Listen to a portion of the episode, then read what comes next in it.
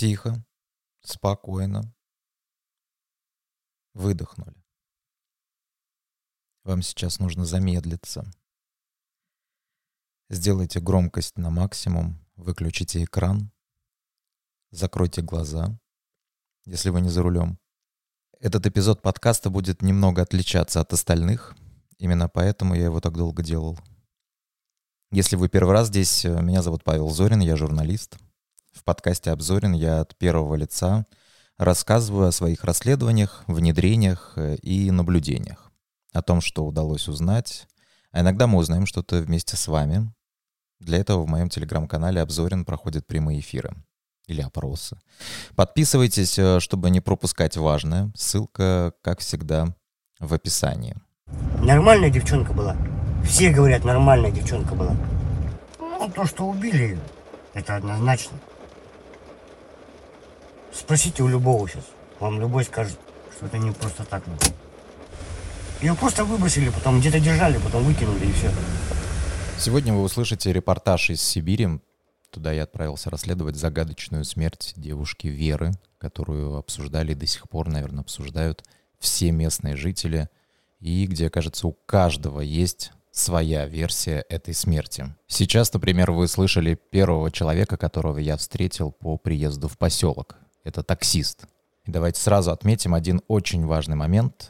Имена, названия населенных пунктов и голоса некоторых людей в этом подкасте намеренно изменены. И еще один очень важный момент, благодаря которому этот подкаст вообще существует, это платная подписка. Я благодарю всех, кто поддерживает меня ежемесячными донатами в Apple Podcast, в ВК или в Telegram. Кроме того, сейчас у меня появился Boosty, это российский аналог Патреона. Если вам нравится мой подкаст, оформляйте подписку и получайте за это эксклюзивный контент, который больше нигде не публикуется. Слушайте премьеры эпизодов раньше, чем они появятся в общем доступе. Ну и закрытый чат в телеге, как без него.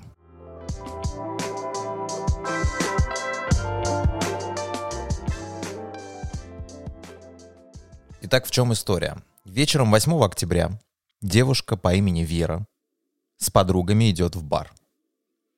Там она выпивает до 5 утра, до самого закрытия. Уходит с двумя подругами. Они долго не могут заказать такси и решают идти по домам пешком. Вместе доходят до автобусной остановки. Там Вера прощается с подругами и остается одна. Больше ее живой никто не видел. Через полгода, уже в апреле этого года, тело Веры нашли во враге рядом с рекой, в километре от того места, где она попрощалась с подругами. И совершенно в противоположной стороне от дома. Почему исчезновение девушки заметили не сразу, а полиция начала розыск только через две недели? Почему лучшая подруга убежала из поселка на следующий день после пропажи? Что упустили или скрывают следователи? Я полетел в Новосибирскую область, чтобы послушать противоречивые версии, обвинения в адрес родителей, властей, местных мажоров и подруг, и попытаться хоть как-то разобраться, кто мог убить 20-летнюю девушку Веру. Четыре часа перелет, плюс разница во времени, 4 часа с Москвой. Вылетаешь в полночь, приземляешься в 8 утра — Потом еще три часа на машине в полудреме. И вот в таком состоянии примерно я приехал в рабочий поселок Арефьево, где и жила Вера. Первым делом нужно было поговорить с ее матерью. Она может рассказать о дочери, о ее подругах. Похороны девушки прошли буквально пару дней назад, и это, скорее всего, усложнит наш разговор. Все-таки смерть единственного ребенка — это очень сильное эмоциональное потрясение — я несколько раз с подобными ситуациями встречался, и утрату близкого люди ну, переживают по-разному. Там очень явно проявляются стадии принятия, например, гнев. В таком случае, вот если уж нашлось кого обвинить, то доводы будут совершенно нелогичными, притянутыми. Ну, вообще горе, да, лишает рассудка. А если обвинять некого, то обвиняют следователей, что они не работают, в общем, в таких ситуациях объективности от человека требовать, ну, глупо, наверное. Да. Алло, доброе утро. Доброе утро. Это вас Павел беспокоит. А. Где-то через час примерно у вас будет. Ага, хорошо. Угу. Все, спасибо. До свидания. Пока я еду к ней, я разговариваю с таксистом об этом громком убийстве. Часть разговора вы слышали. В общем, он придерживается той версии, что девушку где-то держали полгода, и вот только недавно ее тело подкинули туда, к реке. Мы подъезжаем.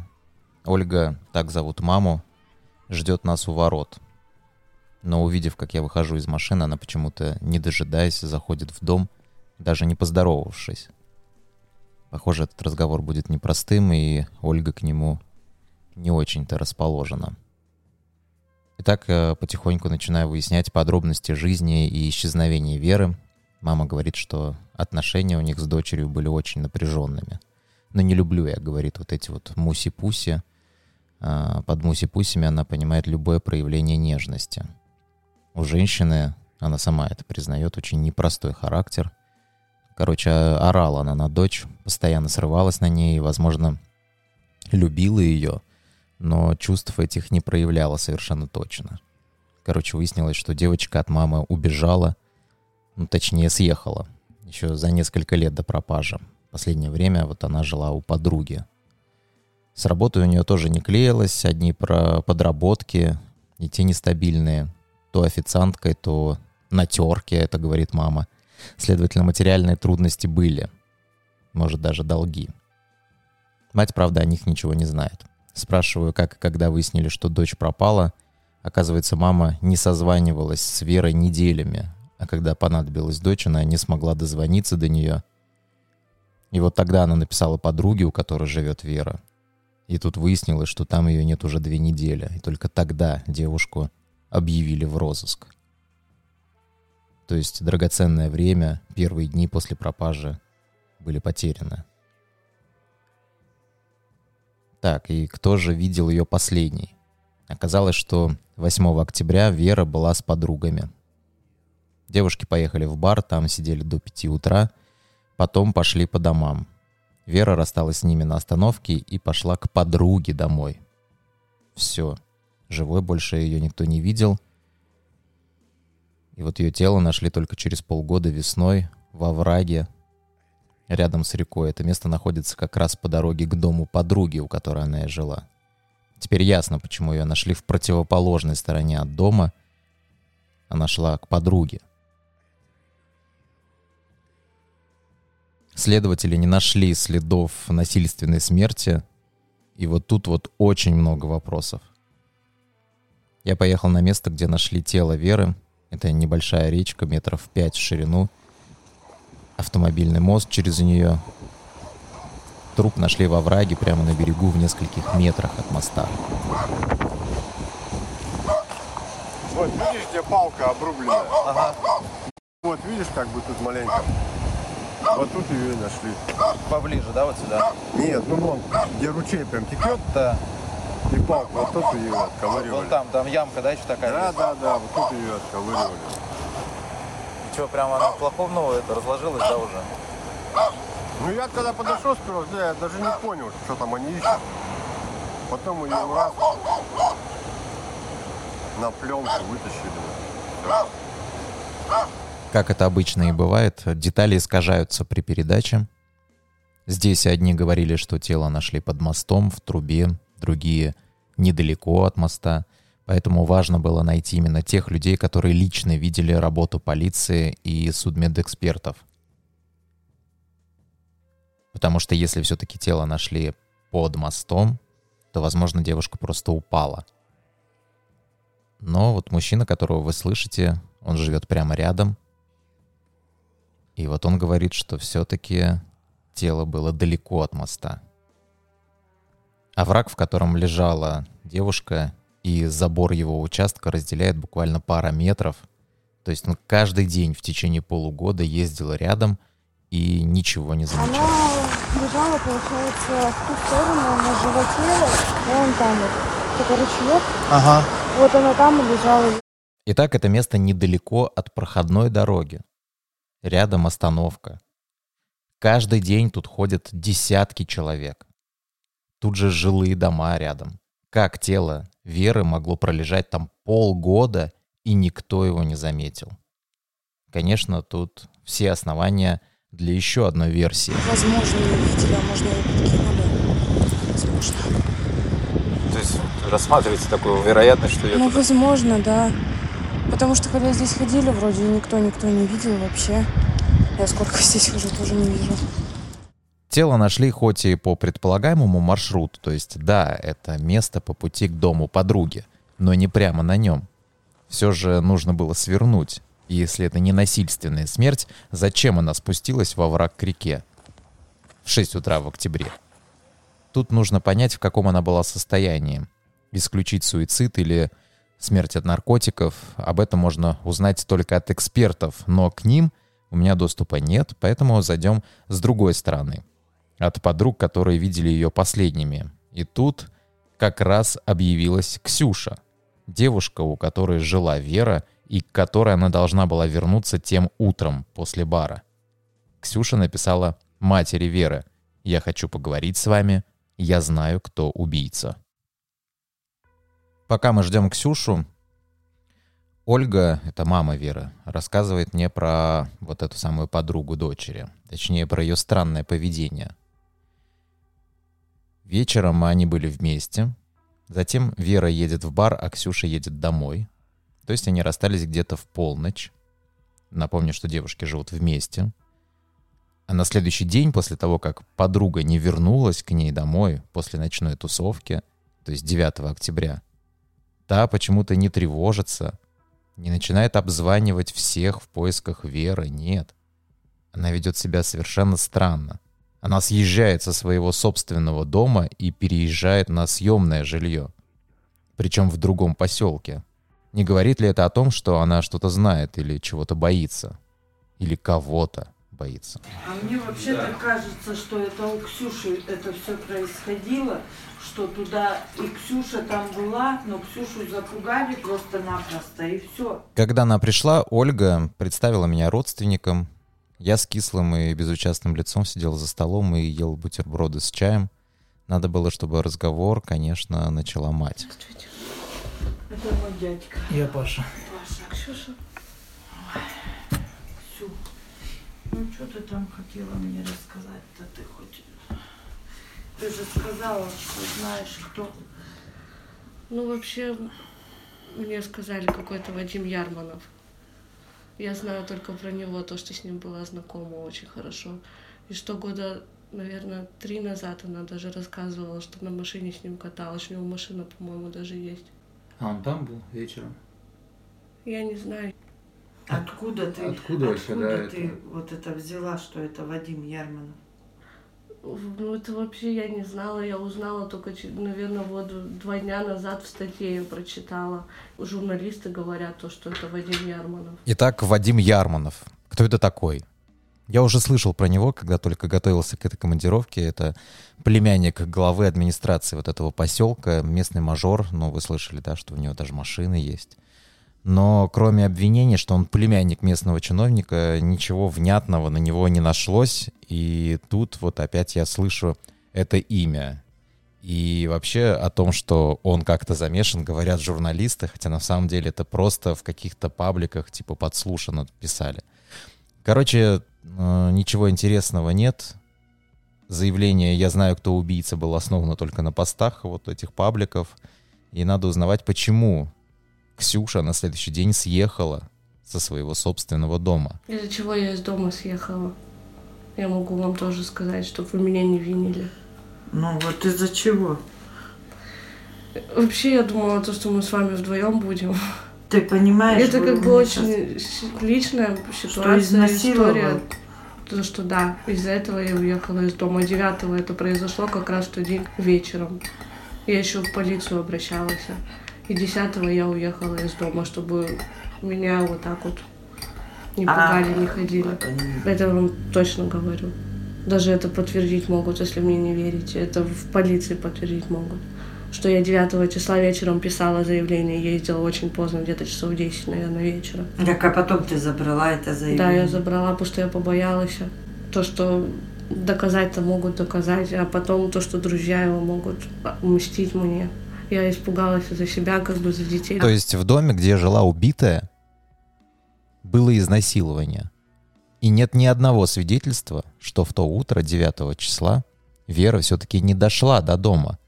То есть вполне возможно, что Веру могли убить в доме, а к мосту просто подбросить. Мама продолжает колоть подругу, почему она пропала. А почему ты не пришла на похороны тогда же? Ну, мне ребенка кем было оставить. А Ой, с ребенком мне сказали не идти. Я вообще... Я Да и мне вообще сказали, что лучше бы хорошо, что я не пришла. Потому что вы злые были на меня в тот день очень. Вот, а, Ксюша, вот ты по-любому, ты знаешь. Ты знаешь, и ты скрываешь. Потому что ты вот, вот, я не знаю, вот, Думаете, Я не хотите. знаю. Я сказала, что я не могла. знаю. Верите, а смысл было мне приезжать с вами разговаривать, если вы мне не верите ни в чем, что я вам говорю. Так а ты сказала, что... Смысл мне скрывать? Я- Она для- реально для меня как родная была. Смысл мне скрывать что Как будто я не хочу узнать, кто это сделал. А если бы ты хотела, ты почему две с половиной недели молчала, никому Потому ничего я- не говорила? даже на ум не приходило, что случится могло. Много ситуаций таких происходило, и вы сами это знаете прекрасно. Она постоянно куда-то уйдет, ее две-три недели не было, а потом я узнаю, что она вообще в городе, и мне ничего не говорила. Вот это, конечно, многое объясняет. То есть подруга могла подумать, что Вера просто в очередной раз уехала куда-то и ее не предупредила. Но куда она пропадала? В городе это в Новосибирске, и по словам вот Ксюши, мама об этом тоже знала. Но больше всего, конечно, тут любопытная история с изнасилованием на следующий день после пропажи подруги. А не была ли в этот момент еще жива Вера? Может, она стала случайным свидетелем, и от нее просто избавились? А подругу запугали, и та убежала из поселка. Но колоть ее нельзя, нужно сохранить дружеские отношения, потому что она, возможно, еще пригодится. Поэтому я отправляю ее домой и с уверенностью, что мы еще встретимся и поговорим.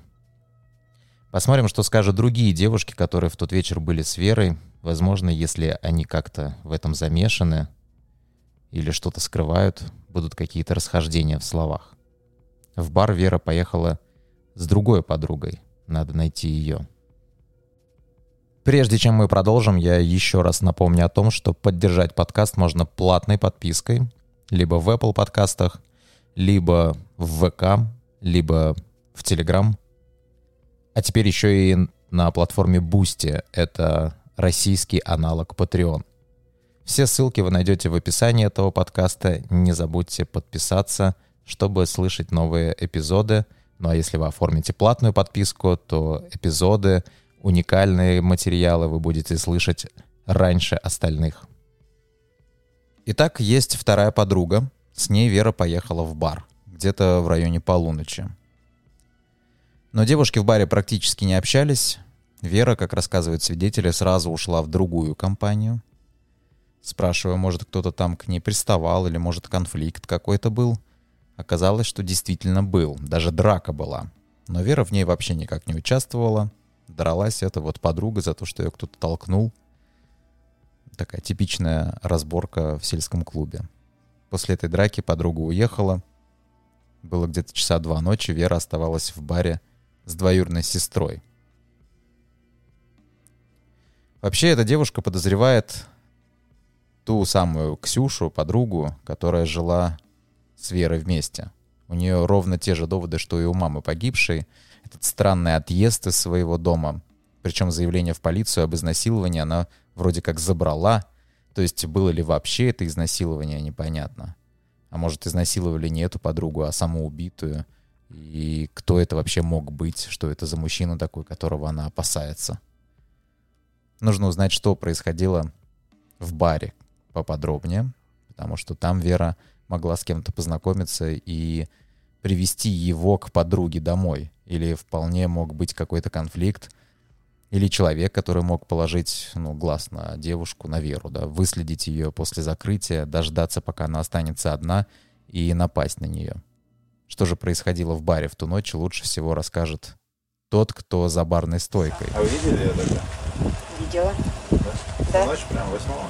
Восьмого. Это владелица бара, она же бармен в ту ночь. Мне повезло ее встретить прямо на крыльце этого заведения. И вот так вот э, непринужденно как-то мы с ней разговорились про ту самую ночь. Я сама употребляла, поэтому конкретно что-то. Я уже потом по камерам вот смотрели то, что. Ну, она в каком состоянии хотя бы была? Ну, чтобы человек падал, она не падала, это естественно. То есть адекватно. она. Ну, как все выпившие люди, адекватно. Кто-то за столом засыпает, да, она, по крайней мере, не засыпала за столом. Так же танцевала, как и все остальные. Итак, э, бармен и владелец этого бара, женщина ничего нового для меня не открыла, кроме того, что рассказала, что было видно на камерах. А на камерах было видно, что Вера действительно уходит из бара после закрытия в компании двоюродной сестры и ее подруги.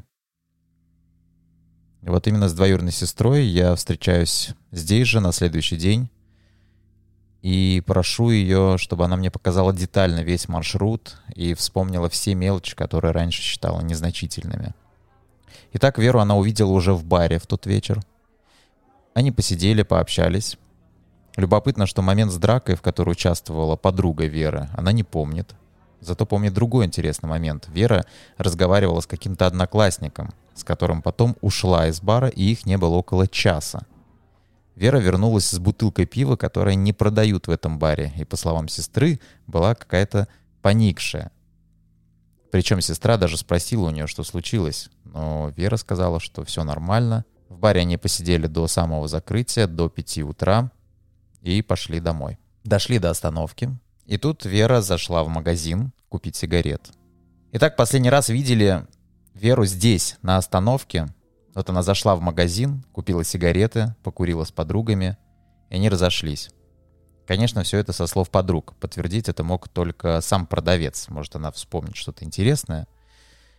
Этот магазин, он единственный в округе круглосуточный, но за полгода человек мог уволиться, э, может, вообще ничего не помнит, а может, помнит, да, откажется мне говорить, кто я вообще такой.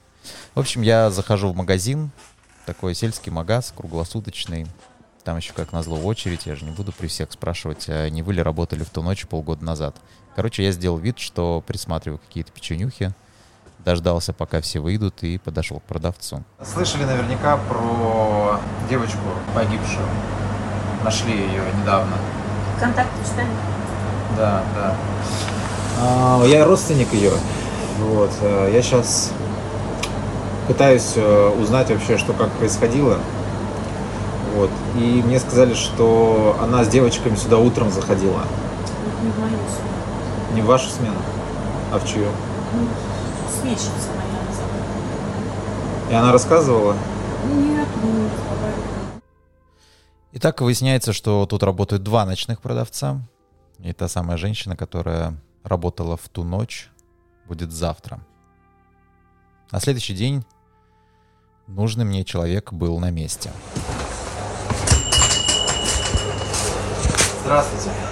Наталья Николаевна. Очень приятно.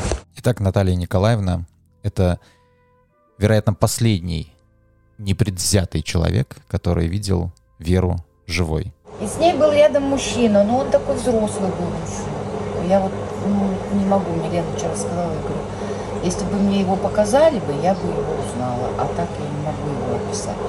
Но он взрослый. Был с ним мужчина.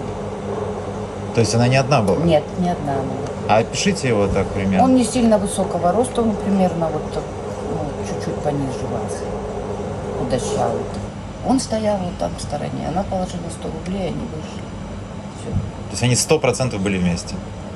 Ну, по, по, по ходу так, потому что они вместе вышли. Они вместе зашли, только он стоял вот там, в той стороне. Она положила 100 рублей, и они вышли. Все. Они о чем не разговаривали? Нет, нет, разговоров я их не, слышала. Вообще ни о чем. Вообще ни А сигареты они не покупали? Нет. А перед этим она не заходила, Нет, сигареты не нет, покупала? нет. Просто Вот смотрите, и- какая... именно в мою смену она вот в этот день, вот я заступаю с 6 часов, в этот день она была только вечером. Уже ну, примерно в часов 10. И вот тут скрывается очень интересная подробность. Оказывается, утром в магазине Веру никто не видел. Она была там вечером, причем с каким-то мужчиной, которого продавец никогда раньше не видела. А, так это вечером было? Да. А утром? Она сюда в 5 утра Нет. заходила? Нет, не было ее в 5 часов утра. Нет, а кто он сказал, что 5 часов? Это Нет. ее подруга сказала. Нет, нет, нет. Ну, может быть, 10, там вот вечером уже темно было на улице. Она положила 100 рублей, и они вышли вот с этим мужчиной. Все, а больше я ее не видела. Вот так. Мужчина вот этот. Ну вот он до, такой... До этого видели его? Нет, никогда я его не видела. А почему мне странно стало, что вот именно в нашем магазине он никогда не появлялся. Я его впервые видела. Но он такой вот, как, как будто либо сидел, либо пьющий. Ну такая вот у него рожа была. Нехорошая рожа, если честно сказать. Я еще подумала, думаю, муж отец, потому что очень взрослый он был. А этого мужчину вы видели с тех пор? Нет, никогда больше не видела. Никогда. Он сюда больше никогда не приходил. А полиция вас опрашивала? Нет, ни ко мне никто не приходил. Никто не приходил. Вопросов стало еще больше. Почему двоюродная сестра говорит, что Вера заходила в магазин, а продавец это отрицает? Что за мужчина был накануне вечером с Верой? На эти вопросы помогла бы ответить Ксюша, но она стала скрываться от меня. Она перестала брать трубку. Когда я приехал к ней домой, она не открыла дверь, причем я точно видел ее в окно. Чего она боится? На этом время моей командировки закончилось, нужно было возвращаться в Москву. Да, мне не удалось выяснить, кто конкретно убил или виновен в смерти Веры. Но я за эти два дня выяснил то, что полиция не нашла за полгода. Возможно, если появятся новые детали, я еще вернусь туда. Но чтобы двигаться дальше, необходима экспертиза, записи с камеры. Возможно, в этом деле еще будет хоть какая-то надежда найти виновных в смерти Веры. Спасибо, что дослушали этот эпизод до конца. Не забудьте подписаться на подкаст, если до сих пор этого не сделали. Ставьте звезды, пишите отзывы в Apple Podcast. Приходите в Telegram-чат. Поддержать подкаст можно, расшаривая эпизод друзьям и коллегам. Ну а доступ к закрытым материалам, которые больше нигде не публикуются, и к премьерам эпизодов можно получить, оформив платную подписку в ВК, в Telegram или Boosty. Это, еще раз напомню, российский аналог Патреона. Все ссылки найдете в описании выпуска. Ваша поддержка очень важна. Зовут меня Павел Зорин. Пока.